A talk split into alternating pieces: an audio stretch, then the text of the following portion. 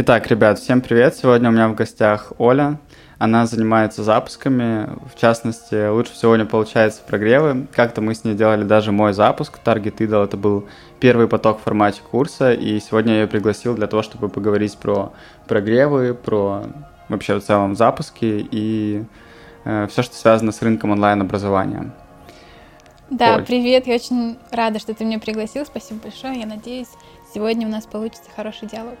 Я вообще хотел начать говорить про тренды прогревов, вообще о том, какие сейчас есть тренды, что сейчас считается экологичным, неэкологичным, э, и какие, э, какие вообще тренды, какие типы прогревов ты считаешь лично м, зашкварными вот в 2021 году, как не стоит точно делать, вот лично mm-hmm. твое мнение.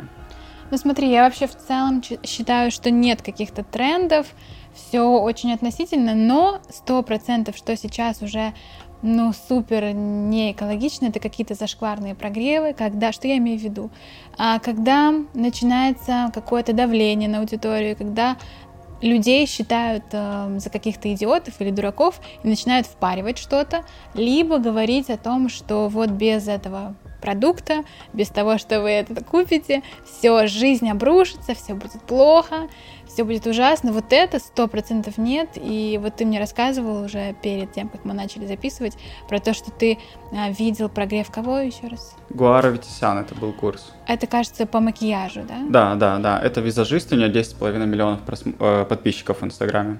Ну вот часто вот такие вот люди медийные, у которых очень много аудитории, они начинают такое придумывать, что я, честно говоря, когда... Ну, то есть я даже не смотрю такое, потому что такое, ну, я даже не представляю, как можно выставлять. Такого, такого наверное, просто нет в, в твоем инфополе, как Конечно. и в моем. Я только вижу это все из э, медиа, из э, разоблачений каких-то курсов, и когда я смотрю на это, мне очень странно, что люди до сих пор так делают, и еще более странно, что некоторые на это ведутся. Причем ведутся это ну, огромное количество людей.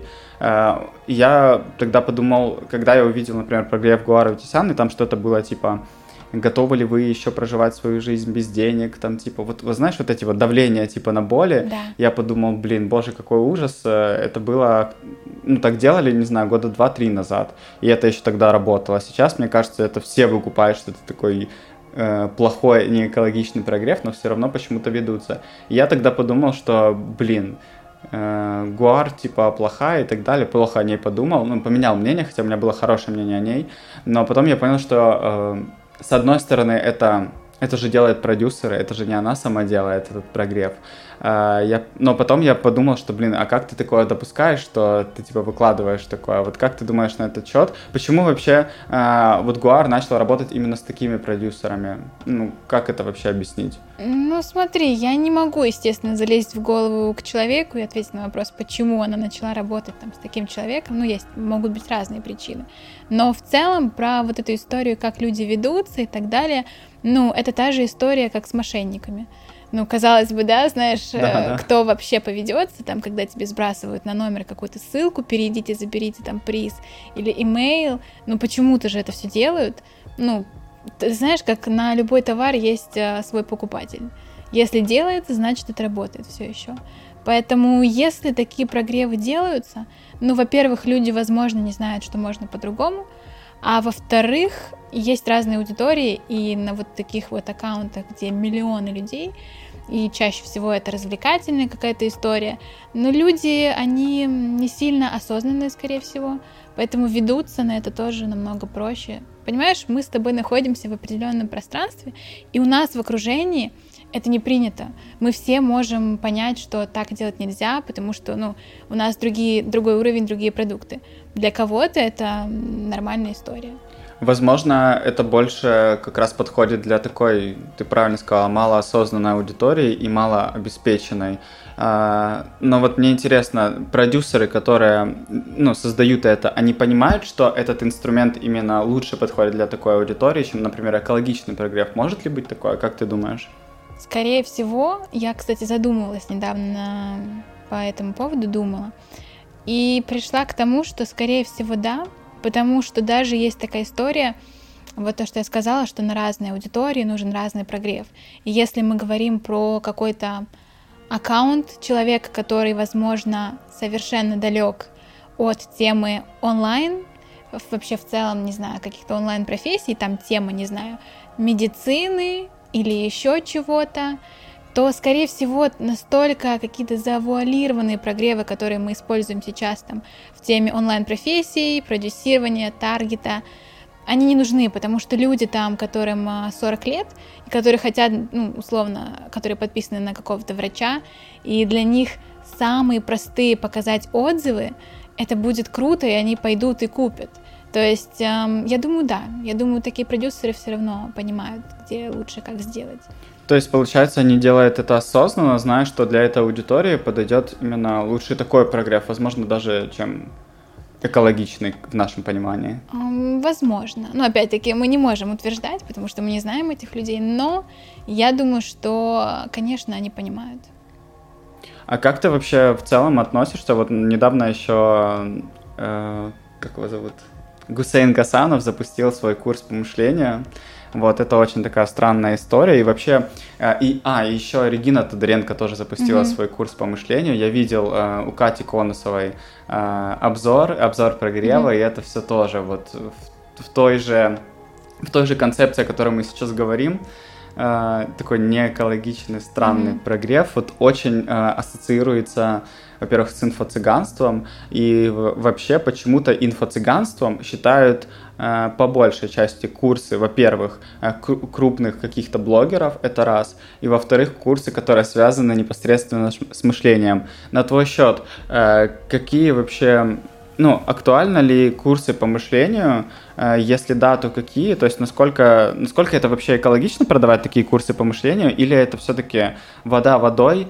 Э, если нет, то что есть ли такие продукты, связанные с мышлением, которые будут типа окей. Вот mm-hmm. что ты думаешь вообще по курсам э, по поводу мышления там от Регины Таренко, от Гусейна Касанова Я и прочее? Ну смотри, опять-таки нет такого понятия у меня в голове хорошо или плохо, как мы с тобой обсуждали там вчера на определенную тему, что все очень относительно. Для кого-то это нормально, для кого-то нет. Но в целом я могу сказать, что для меня во-первых, я хочу сказать, что я не смотрю и не подписана даже на Гусейн, Гаса... на Гусейн Гасанова э, и тому подобных. Ну, Регину Тодоренко знаю, но опять-таки я себя стараюсь окружать людьми, которых, у которых я могу чему-то научиться, и это для меня будет полезно. То есть, возможно, там у них тоже чему-то можно поучиться, но конкретно для меня это не совсем интересно. Поэтому такие прогревы я даже, честно говоря, в последнее время не вижу. Вот, но я понимаю, о чем ты, я понимаю, какие там могут быть э, истории. Что я могу сказать по поводу курсов по мышлению? Мне кажется, это нужно, потому что в любом случае мы где-то это смотрим, где-то мы этому обучаемся. И тут вопрос в том, насколько качественные они и насколько сам человек, который это рассказывает, может чему-то тебя научить. То есть, а, условно, учиться, мне кажется, нужно, во-первых, у того человека, которым ты искренне восхищаешься. И если для кого-то Регина Тодоренко является там, человеком, на которого хочется равняться, то почему нет? Возможно, для кого-то это тот уровень, к которому человек хочет прийти. А, я стараюсь обучаться у людей, опять-таки, которыми я восхищаюсь. То есть это могут быть люди уже просто немножко другого уровня и у которых другие вообще масштабы мышления. То есть э, тут такая очень индивидуальная история. Но сто процентов психология, а, мышление это все нужно, потому что а как мы будем вообще тогда расширять свое мышление, как мы будем новому учиться? Почему тогда многие говорят, что это вода и то, что это инфо-цыганство, курсы по мышлению? Почему тогда принято так считать? Ну, смотри, во-первых, опять-таки, то, что мы обсудили, очень много людей, которые делают просто потому, что а давай сделаю, а давай попробую, а почему нет? А, тут еще можно денег заработать, ничего себе, да, пойду сделаю. Сейчас же очень много всяких, всяких этих э, историй. И вот такие вот блогеры, у которых миллионы подписчиков, чаще всего, к сожалению, там о качестве, ну, речи не идет. Ну, опять-таки, есть исключения, но чаще всего это просто продукт, рассчитанный на массовость. Да, ты знаешь, я тоже недавно на днях думал о том, что, мне кажется, чем меньше блогер, тем больше вероятность, что у него реально будет классный какой-то продукт, и он будет больше в это вкладываться. Но, возможно, это не стоит, знаешь, всех под одну гребенку, как говорится, да. Э, вести. Но в целом, мне кажется, что более мелкие предприниматели, блогеры, они как-то чуть больше вкладываются, чем миллионники. Ну, это, знаешь, а, та же история, когда ты приходишь в какую-то, а, не знаю, условно, магазинчик, булочную, какой-то частный а, предприниматель это сделал, и там все так с душой. Или вот, знаешь, европейские какие-то магазинчики, там вот это очень явно видно, чем если ты придешь в супермаркет. Ну, качество товаров, понятное дело, там супермаркетов тоже бывает разное, а, мегамаркетов, но, ну, ты понял, о чем я, да? Да, мне кажется, можно даже отнести так грубо, возможно, что вот эти вот, вот этих э, курсы, вот этих крупных блогеров отнести к какому-то такому масс-маркету, знаешь, типа АТБ. Ну, я не совсем с этим согласна, потому что есть разные уровни, но я понимаю, о чем ты, я понимаю, чего ты, что ты хотел сказать. Как ты думаешь, а, большинство идет туда ради денег или они действительно хотят чем-то поделиться? Сложно сказать. Я не знаю людей. Разные люди есть. Есть действительно те, кто увидел, им кто-то сказал... Ну, знаешь, есть еще такая история, когда ты публичная личность, и ты ведешь на какую-то тему блог, и у тебя постоянно, даже если ты не хочешь, о чем-то спрашивают. То есть, э, условно, а как... Э, я не знаю, может быть, Регину Тодоренко спрашивают, раз мы уже заговорили, может, ее спрашивали, постоянно писали в директ, а как стать такой осознанной? Или «А как ты такая мудрая?» Возможно, ей такое писали, я ж не знаю. И, и, возможно, у нее мысли появились о том, чтобы создать продукт, именно исходя из вот этого запроса. То есть, а у кого-то, может быть, просто сидел человек и думал, блин, а что мне еще сделать? И вот, а курсы, ну давай курсы. То есть... Ты знаешь, с этого вытекает э, один вопрос, который я тебе задам чуть позже, но я хотел поделиться тем, что, возможно, даже такие курсы для нас, например, ну ты косвенно об этом сказала, как mm-hmm. я понял, что для нас они кажутся, ну, полным бредом, мы туда не пойдем, потому что мы уже немножко на другом уровне осознанности находимся. Э, нам интересно изучать что-то такое более, если по мышлению, то что-то более глубокое, что-то mm-hmm. более научное. Но в целом для людей, которые там находятся на первых ступенях там осознанности, да, приходу там, уходу нам в свое какое-то дело и вообще в целом осознанности по жизни, э, то для них это будет какой-то уже прогресс. То есть это может для нас казаться, что это, знаешь, вода инфо-цыганства, но для них это может быть действительно какая-то э, помощь в продвижении к их мышлению. Просто тут смотря с какого, скажем так, уровня посмотреть, да. мне так кажется. Да, я, я с тобой полностью согласна. А, кстати, то, что ты еще спрашивал, почему считается это все инфо-цыганством и так далее, потому что, мне кажется, у нас еще, знаешь, такая э, нация, менталитет, что говорить о каких-то таких духовных вещах, это сейчас ну, может быть, нормально стало. И то это все, мы, нам кажется, что это везде, но если посмотреть а, на людей, которым а, больше 30 лет, чаще всего 40, больше 40 лет, но они все очень далеки от этого, чаще всего. И нам кажется, что это везде, но на самом деле нет. И то, что сейчас молодежь начинает вот вообще об этом всем задумываться, еще пять лет назад, да даже три года назад этого не было. В Америке, а в других странах те же Тони Робинс, знаешь? Да, конечно. А, все эти, то есть, когда у нас там в России появилась БМ, бизнес-молодость, вот эта вся история, да вы что, это как? Ну, собирать стадионы людей, которые там говорят э, о бизнесе, ну нет, это такого не может быть. Тони Робинс в Америке прекрасно себя проводит, у него там, кажется, тренинг около 10 тысяч долларов стоит, если не ошибаюсь. И все там прыгают на этих мероприятиях, какую-то энергию запускают, еще что-то, и это нормально. У нас, ну, то есть, опять-таки, там, 5 лет назад это только начиналось, и тоже это было странным, сейчас это нормально. Ну, опять-таки, есть какие-то, конечно, моменты, когда еще люди думают, что что за бред, и поэтому называется инфо-цыганством. Ты знаешь, я сейчас словил э, инсайт такой, ты скажешь, насколько он тебе откликается, что вот, например, Тони Робинс, Почему, почему вот Тони Робинс тоже называют инфо-цыганином? Мне кажется, сейчас всех э, под ту, вот в ту категорию относят очень многих. Мне кажется, что курсы делятся на два типа. Где ты получаешь навыки, где ты получаешь состояние. Вот Тони Робинс — это про состояние, и как раз для того, чтобы вообще делать результаты, нам нужны и навыки, и другое состояние. И вот мне кажется, что БМ, э, Тони Робинс и все подобное как раз про состояние, даже не про какие-то инструменты и навыки. Um, ну, смотри, по поводу бизнес-молодости, там есть инструменты, на самом деле, там тоже дают, но в целом я согласна с тобой.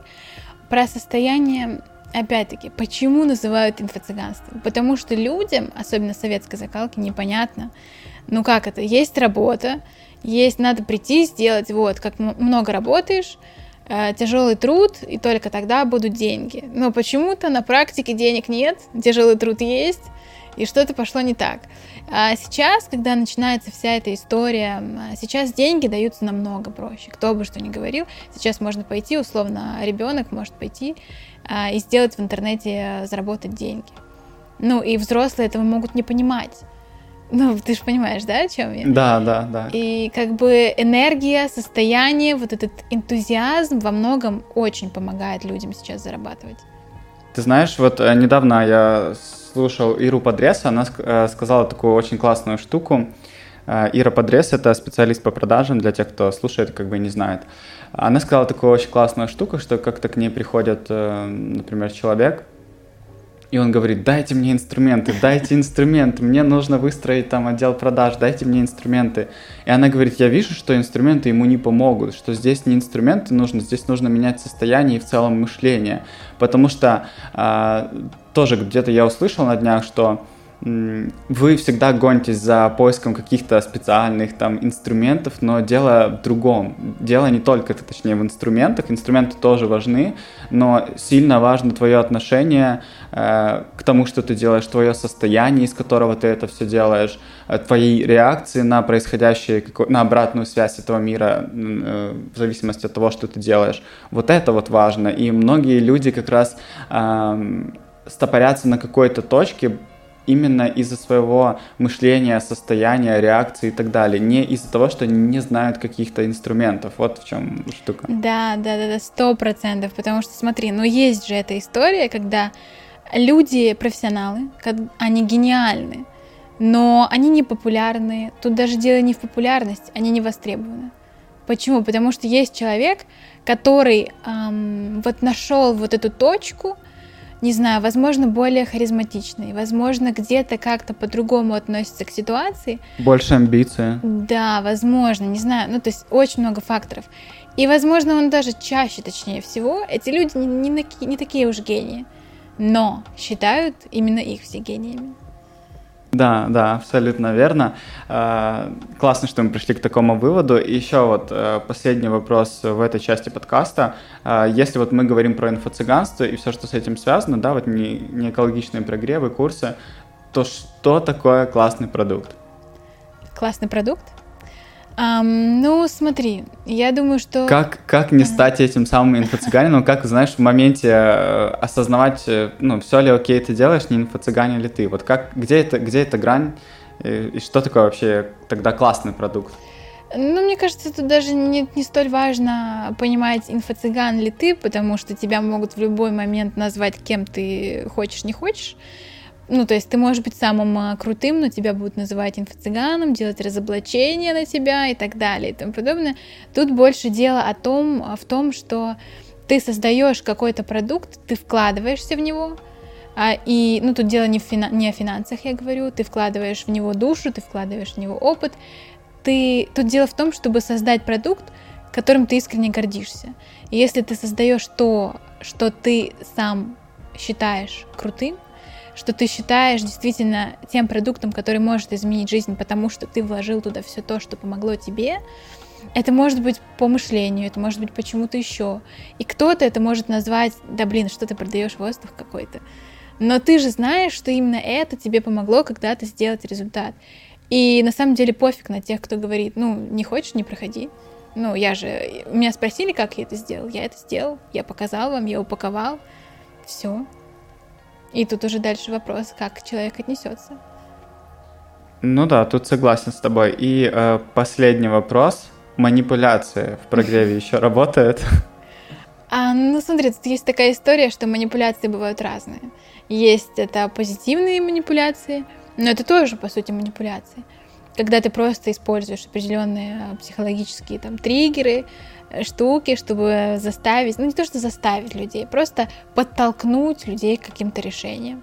Но это может быть все сделано красиво, это может быть все сделано через донесение ценности, а манипуляции, которые негативные, из негатива выходить, ну, один раз сработает, да, второй раз может быть, но третий точно нет. То есть, э, ну, это знаешь, как в отношениях, когда девушка и парень постоянно ругаются, и девушка говорит, да ты вообще меня не любишь, да вообще все, ну, все, как это кошмар, да ты вообще со мной никуда не ходишь. Или там, ну, парень что, потерпит, потом еще что-то, ну, потом что-то случится, у них они разойдутся. Ну да, ему это просто надоест. Да, или наоборот, ну, с другой стороны, это может быть со стороны, со стороны мужчины. Ну, это просто такая очень показательная история. Ребят, мы только что отвлеклись, еще за кадром поговорили с Олей и решили, что запишем вторую сейчас часть. Вот, спасибо за то, что слушали эту первую часть. Обязательно послушайте вторую. И очень ждем вашу обратную связь по поводу этого подкаста. Какие инсайты вы словили, обязательно пишите. Оль, спасибо тебе большое. Спасибо, что пригласил, да. Но да. мы еще не заканчиваем. Да, обязательно слушайте вторую часть.